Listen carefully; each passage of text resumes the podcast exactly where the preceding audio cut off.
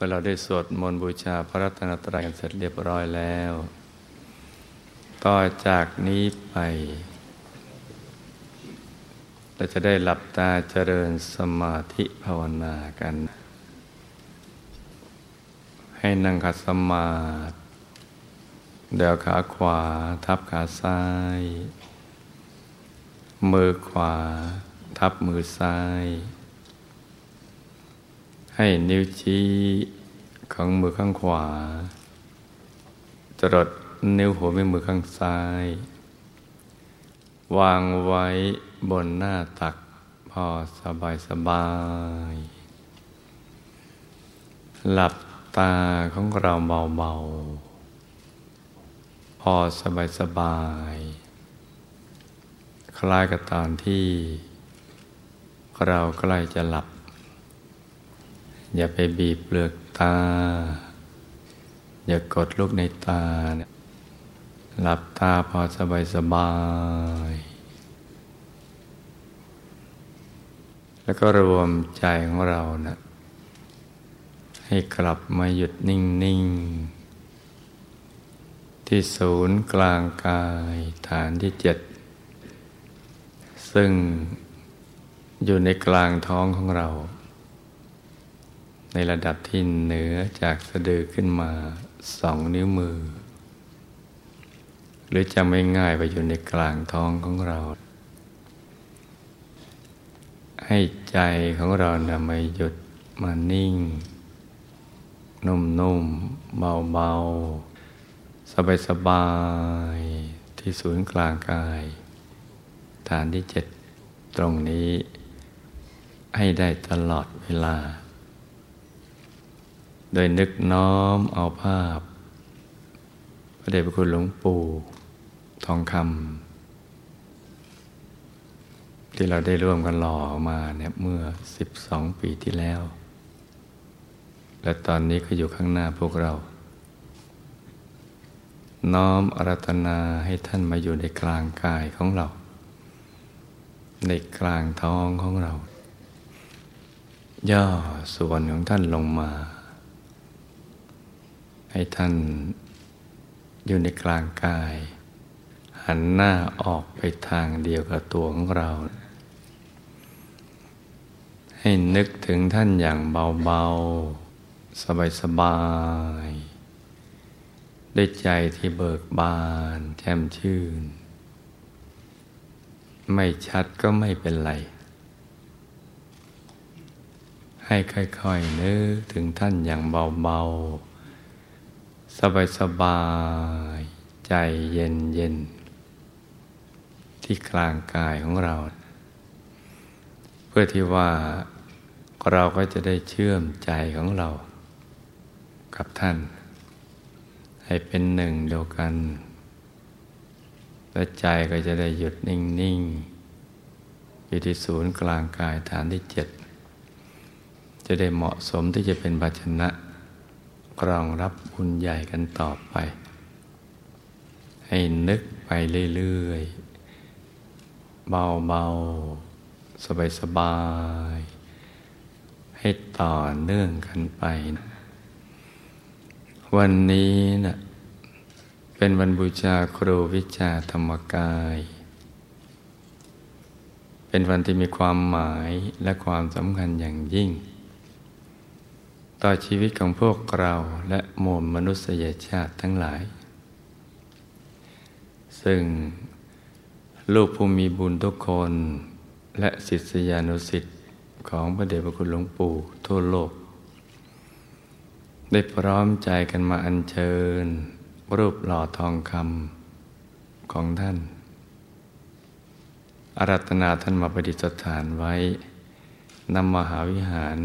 พระมงคลเทพมุนี ที่เราได้ร่วมกันสถาปนาขึ้นมา ด้วยพลังแห่งศรัทธา และความเคารพเลื่อมใส ที่มีต่อองค์ท่านอย่างไม่มีประมาณ ภาพเหตุการณ์ประวัติศาสตร์ ในวันมาฆบูชาที่ 25 กุมภาพันธ์ พุทธศักราช 2537 ยังคงตราตรึงอยู่ในใจของพวกเราทุกคน เป็นเวลากว่า 12 ปีแล้ว ที่เราได้มาร่วมกันหล่อรูปเหมือนของท่าน โดยทองคำบริสุทธิ์หนักหนึ่งตัน ในครั้งนั้นน่ะ เราต่างก็ได้สละทองกันคนละเล็กคนละน้อยร่วมกันสร้างมหาทานบารมี อย่างร่าเริงเบิกบาน โดยเป็นหน้าที่ยิ้มแย้ม จิตใจก็เต็มเปี่ยมไปด้วยบุญกุศล ได้ช่วยกันหล่อองค์ทองคำท่านขึ้นมาเป็นครั้งแรกของโลก และต่อมา เราก็ได้ดำเนินการก่อสร้างมหาวิหารพระมงคลเทพมุนีและในปีพุทธศักราช 2539 ก็ได้ร่วมกันตอกเสาเข็มมหามงคลต้นแรก ในปีถัดมา ก็ตอกเสาเข็มต้นสุดท้าย มาร่วมกันอัญเชิญต้นตอมหาสมบัติ ชุบตัวในสระมหาเศรษฐีทะเลบุญร่วมพิธีเทคอนกรีตปิดยอดโดม อัญเชิญกระดิ่งแผ่นสุดท้าย มาร่วมกันปลูกต้นสนและอัญเชิญจากแก้วปฏิสถานด้านหน้า มหาวิหารพระมงคลเทพมุนีตามลำดับ ทุกๆกกิจกรรมบุญ ที่เราได้มาสร้างประวัติศาสตร์ร่วมกัน ล้วนนำมาซึ่งความปรับลื้มปิติยินดี ในทุกขั้นตอนของการสร้างบารมี และงานพระศาสนาก็บรรลุผลสำเร็จมาตามลำดับ จบจนกระทั่งมาถึงวันนี้ วันมหามงคลที่เป็นวาระโอกาสอันสำคัญยิ่ง ที่เราจะได้ประดิษฐาน รูปหล่อทองคำพระมงคลเทพุนีสดจันทสโร ผู้คนพบวิชาธรรมกาย เอาไว้ภายในมหาวิหารแห่งนี้เป็นการถาวร เพื่อให้มนุษย์และเทวา ได้กราบไหว้สักการะบูชา สิ่งที่เรา ได้บูชาพระคุณของท่านนี้ เป็นแค่เพียงเล็กน้อย อันที่จริง ถ้าในโลกนี้มีเพชรก้อนใหญ่ ๆ ที่เราพอจะนำมาแกะสลักเป็นรูปท่านได้ พวกเราก็จะหามา แต่ว่ามันหาไม่ได้ ปัจจุบันนี้โลกสมมุติว่า ทองคำคือวัตถุธาตุอันบริสุทธิ์ เป็นสิ่งที่มีมูลค่าและคุณค่าสูงสุด เราจึงต้องเอาทองคำนำมาหล่อเป็นองค์ท่านก่อน เพื่อให้โลกรู้ว่า บุคคลผู้ประเสริฐ เช่นพระเดชพระคุณหลวงปู่นี้ เป็นบุคคลพิเศษที่หาได้ยากยิ่งในโลก ในภพสาม และในธาตุธรรม ท่านคือปฐมาจารย์องค์ปฐมผู้คนพบวิชาธรรมกายคนพบทางมรรคผลนิพพานคนพบแผนผังชีวิตสิบแปดกาย เป็นพระต้นวิชาที่คนคว้า และเผยแผ่วิชาธรรมกายไปทั่วโลกท่านเป็นผู้ให้ความกระจ่างแจ้ง ในเรื่องกฎแห่งกรรม เรื่องการเวียนว่ายแต่เกิดของสรรพสัตว์ และท่านยังมีมโนปณิธานที่จะลื้อสัตว์คนสัตว์เข้านิพพาน ให้หมดทุกๆภพภูมิทีเดียว ท่านเป็นผู้มีพระคุณอันสูงสุดต่อมูลมนุษยชาติ เป็นพยานแห่งการตัดสรุธรรมของพระสัมมาสัมพุทธเจ้า เป็นมหาปูชนียาจารย์ที่ควรบูชา เป็นสมณะแท้ที่เป็นเนื้อนาบุญอันเลิศ แล้วก็เป็นยอดแห่งบัณฑิตนักปราชญ์ที่ท่านผู้รู้ทั้งหลาย ท่านยกย่องสรรเสริญ พระเดชพระคุณหลวงปู่ของเรา เป็นบุคคลที่สำคัญอย่างยิ่งในยุคนี้ ที่ทำให้เราและชาวโลก ได้รู้จักพระรัตนตรัยอย่างแท้จริง และได้รู้จักตัวจริงแท้ของธรรมกาย ซึ่งแต่เดิมนักปราชญ์ในพระพุทธศาสนาส่วนใหญ่ ก็รู้จักคำว่าธรรมกาย เฉพาะที่มีบันทึกอยู่ในพระไตรปิฎกหรือตามคำพีต่างๆ ที่พุทธบุตรหลากนิกายทั่วโลก ได้เก็บรักษาเอาไว้ เพราะฉะนั้นเป็นเวลากว่าสองพันปีมาแล้ว ที่โลกได้ว่างเว้นจากแก่นแท้ในเรื่องธรรมกายอย่างสมบูรณ์ จวบจนกระทั่งมีการมาเกิดขึ้น ของพระเดชคุณหลวงปู่เมื่อ 122 ปีที่ผ่านมาทำให้โลก ที่ดูเหมือนว่ากำลังจะมืดมนอนตการ กลับสว่างสวัยขึ้นมาอีกครั้งหนึ่ง ด้วยแสงแก้วแห่งพระรัตนตรัย เมื่อท่านเดวทิศตนเข้ามาบรรพชาอุปสมบทในบวรพระพุทธศาสนา ท่านได้ตั้งใจบำเพ็ญสมณธรรม โดยเอาชีวิตเป็นเดิมพัน แล้วก็ได้สละชีวิตถวายเป็นพุทธบูชาทำความเพียรอย่างกลั่นกล้า จนกระทั่งได้บรรลุธรรมกายได้นำวิชาธรรมกายของพระสัมมาสัมพุทธเจ้า หวนกลับคืนมาสู่โลกนี้อีกครั้งหนึ่ง ในคืนวันเพ็ญขึ้นสิบห้าค่ำเดือนสิบ ปีพุทธศักราช 2460 ที่วัดโบสถ์บนบางคูเวียง แล้วก็ได้ทุ่มเทศึกษาค้นคว้าภาคปฏิบัติ และถ่ายทอดเผยแผ่วิชาธรรมกายจนตลอดชีวิต เพื่อเป็นแสงสว่างส่องนำทางชีวิต ของมวลมนุษยชาติ ทุกชาติทุกภาษา ตลอดระยะเวลา 89 ปีที่ผ่านมาทำให้เราและผู้มีบุญทั่วโลก ได้รับทราบว่า พระธรรมกายนะ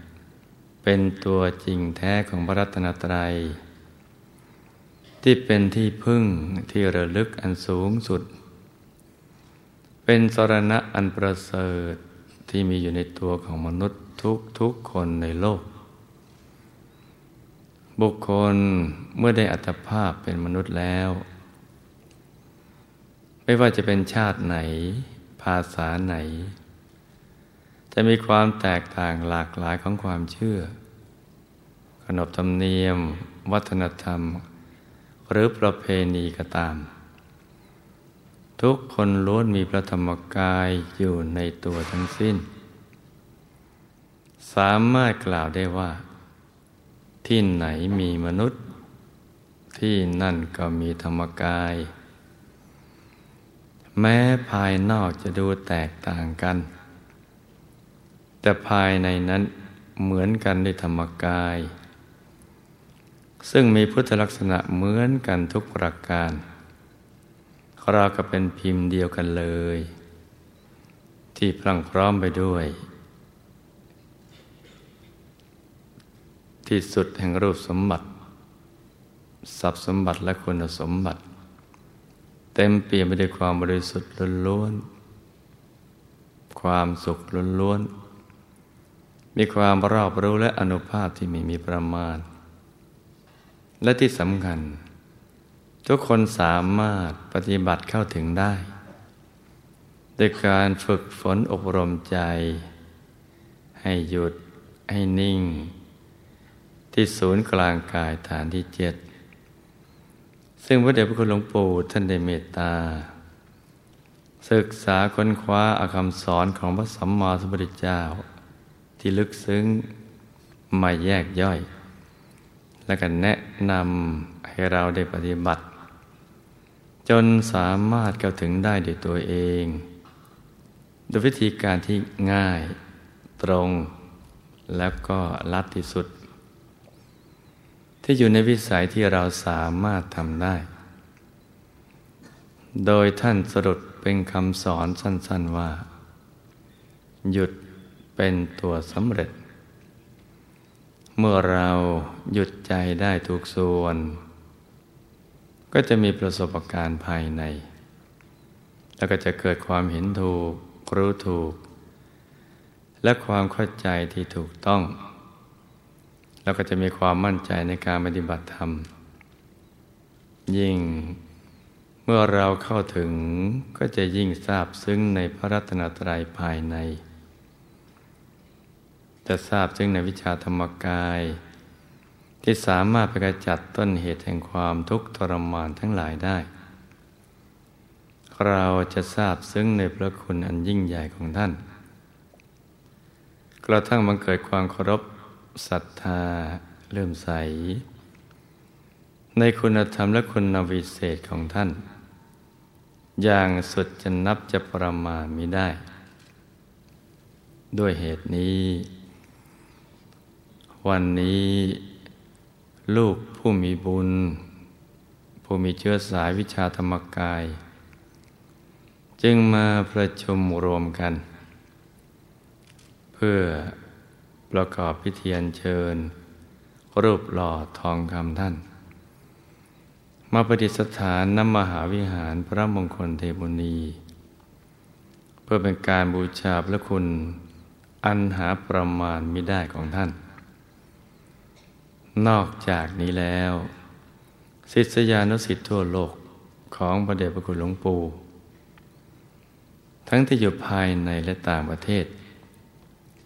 ก็จะได้ร่วมกันแสดงความกตัญญูบูชาธรรมท่านผู้นำแสงสว่างมาให้กับโลกและจักรวาลท่านได้นำสิ่งที่ดีที่สุดมาให้แก่มวลมนุษยชาติ เพราะถ้าหากไม่มีท่าน เราก็จะหมดโอกาสที่จะได้ยินเรื่องธรรมกาย จะหมดโอกาสได้รู้จักธรรมกาย จะหมดโอกาสได้เข้าถึงพระธรรมกาย ซึ่งเป็นสรณะที่พึ่งที่ระลึกที่แท้จริง เป็นหัวใจของพระพุทธศาสนา เป็นหลักของชีวิต ที่จะทำให้ชีวิตเราเจริญรุ่งเรือง และบริสุทธิ์บริบูรณ์ยิ่งขึ้นไป เราจะรู้ความจริงของชีวิตว่า เกิดมาจากไหน มาทำไม อะไรคือเป้าหมายของชีวิต เรื่องราวความลี้ลับต่าง ๆนี้ จะถูกเปิดเผย เมื่อเราได้เข้าถึงพระธรรมกายในตัว และการตั้งเป้าหมายชีวิตที่ถูกต้องสมบูรณ์ มุ่ง ตรงต่อทางพระนิพพาน ต่อที่สุดแห่งธรรมก็จะบังเกิดขึ้น การที่พระเดชพระคุณหลวงปู่ท่านนำสัจธรรมนี้มาเปิดเผย จึงเป็นมหากรุณาธิคุณอันยิ่งใหญ่ของท่าน ที่มีต่อเราและต่อโลก ซึ่งเป็นสิ่งที่ใครๆก็ไม่อาจจะทดแทนพระคุณท่านได้หมดสิ้น เพราะ สิ่งนี้เป็นความจริงที่ยิ่งใหญ่ในสังสารวัตรที่รู้เหตุได้ยาก ต้องอาศัยบารมีธรรมของท่าน เพราะฉะนั้น พระคุณของท่านจึงมีมากล้นเกินกว่าจะพนันนา แม้โลกใบนี้จะสลายไป แล้วกลับตั้งขึ้นมาใหม่ เราจะขวนขวายทดแทนพระคุณท่านอย่างไร แค่ไหน ก็ไม่มีวันหมดสิ้น สิ่งที่เราได้ตอบแทนท่านในวันนี้ ก็เป็นเพียงเรื่องเล็กน้อย อุปมาเหมือนหยาดฝนหนึ่งหยดที่ตกลงมาบนพื้นโลกมื่อเทียบกับหาฝนที่ตกลงมาในแสงกฎจักรวาลอันนันตจักรวาล มันเทียบกันแทบไม่ได้เลย แต่ว่าก็เป็นสิ่งที่สมควรทำอย่างยิ่ง เพราะเป็นการบูชามหาปูชนียบุคคลที่ควรบูชา และก็เป็นการแสดงความเคารพ และความกตัญญูกะตะเวทีต่อท่าน ผู้มีพระคุณอันประเสริฐที่ยิ่งใหญ่ไม่มีประมาณ บุญใหญ่ ที่เราได้พร้อมใจกันอัญเชิญพระเดชพระคุณหลวงปู่ด้วยความเคารพเลื่อมใสอย่างไม่มีประมาณนี้ จะสามารถปิดอบายไปสวรรค์ได้ โดยเฉพาะในวาระสุดท้ายของชีวิต ใจของเราก็จะผ่องใส แล้วก็จะมีชาวสวรรค์มาอัญเชิญเรา พร้อมด้วยเทวรถอันวิจิตอลังการ ให้กลับคืนสู่ทิพยวิมานสถาน ในดุสิตบุรีวงบนวิเศษ เขตบรมโพธิสัตว์ อย่างองค์อาจสง่างาม เมื่อถึงเวลานั้นเราก็จะได้รู้เห็นด้วยตัวเอง ถ้าเรามีความเคารพศรัทธาเลื่อมใส ในประเดชคุณหลวงปู่อย่างเปี่ยมล้นอย่างแรงกล้า และตั้งใจสั่งสมบุญทุกบุญให้มาก ๆ แล้วก็สมัครใจที่จะไปดูสิบุรี ก็มีสิทธิ์ไปอยู่ตรงนั้นได้ และชีวิตใหม่ในปรโลก เราจะได้เสวยสุขในสุคติโลกสวรรค์ร่างพร้อมไปด้วยสมบัติอเมนทิพย์ทั้งรูปทิพย์เสียงทิพย์กลิ่นทิพย์รสทิพย์และสัมผัสอันเป็นทิพย์ เราจะมีอายุวันนะสุขะยศอธิปไตย ความเป็นใหญ่อันเป็นทิพย์จะมีความสุขอันยาวนานในสุคติภูมิ แล้วก็จะท่องเที่ยวอยู่แต่ในมนุษย์กเทวโลกเท่านั้น จะไม่ไปสู่ทุกติเลย และบุญนี้ก็จะไปเชื่อมโยงสายบุญสายสมบัติ และวิชาธรรมกายจากตัวท่านมาสู่ตัวเรา ทำมันใดที่ประเดชพระคุณหลวงปู่ท่านได้บรรลุ เราก็จะมีส่วนในการได้บรรลุธรรมนั้นด้วย แล้วก็จะเป็นผู้ที่สมบูรณ์โดยมนุษย์สมบัติอันเลิศที่พยาสมบัติอันโอรานและนิพพานสมบัติอันประเสริฐ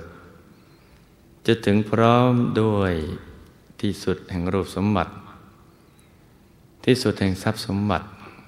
ที่สุดแห่งคุณสมบัติ ที่สุดแห่งลาบยศสรรเสริญสุข แล้วก็จะได้บรรลุมรรคผลนิพพาน กระทั่งได้บรรลุวิชาธรรมกาย ไปทุกชาติตราบวันถึงที่สุดแห่งธรรม การที่เราได้มาพบท่าน หรือได้ยินคำสอนของท่าน ถือว่าเป็นบุญญาลาภอันประเสริฐแล้ว ถ้า เราเกิดก่อนหน้านี้สัก 180 ปี ก็จะพลาดโอกาสในการได้บรรลุธรรม เพราะมันไม่ใช่ขณะสมัย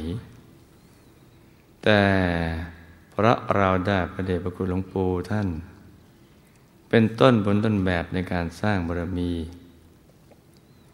แต่สายแนวทางการปฏิบัติธรรมจากท่านและแดดสายปฏิปทามโนปนิธาน อุดมการของท่านมาเป็นบรรทัดฐานในการดำเนินชีวิต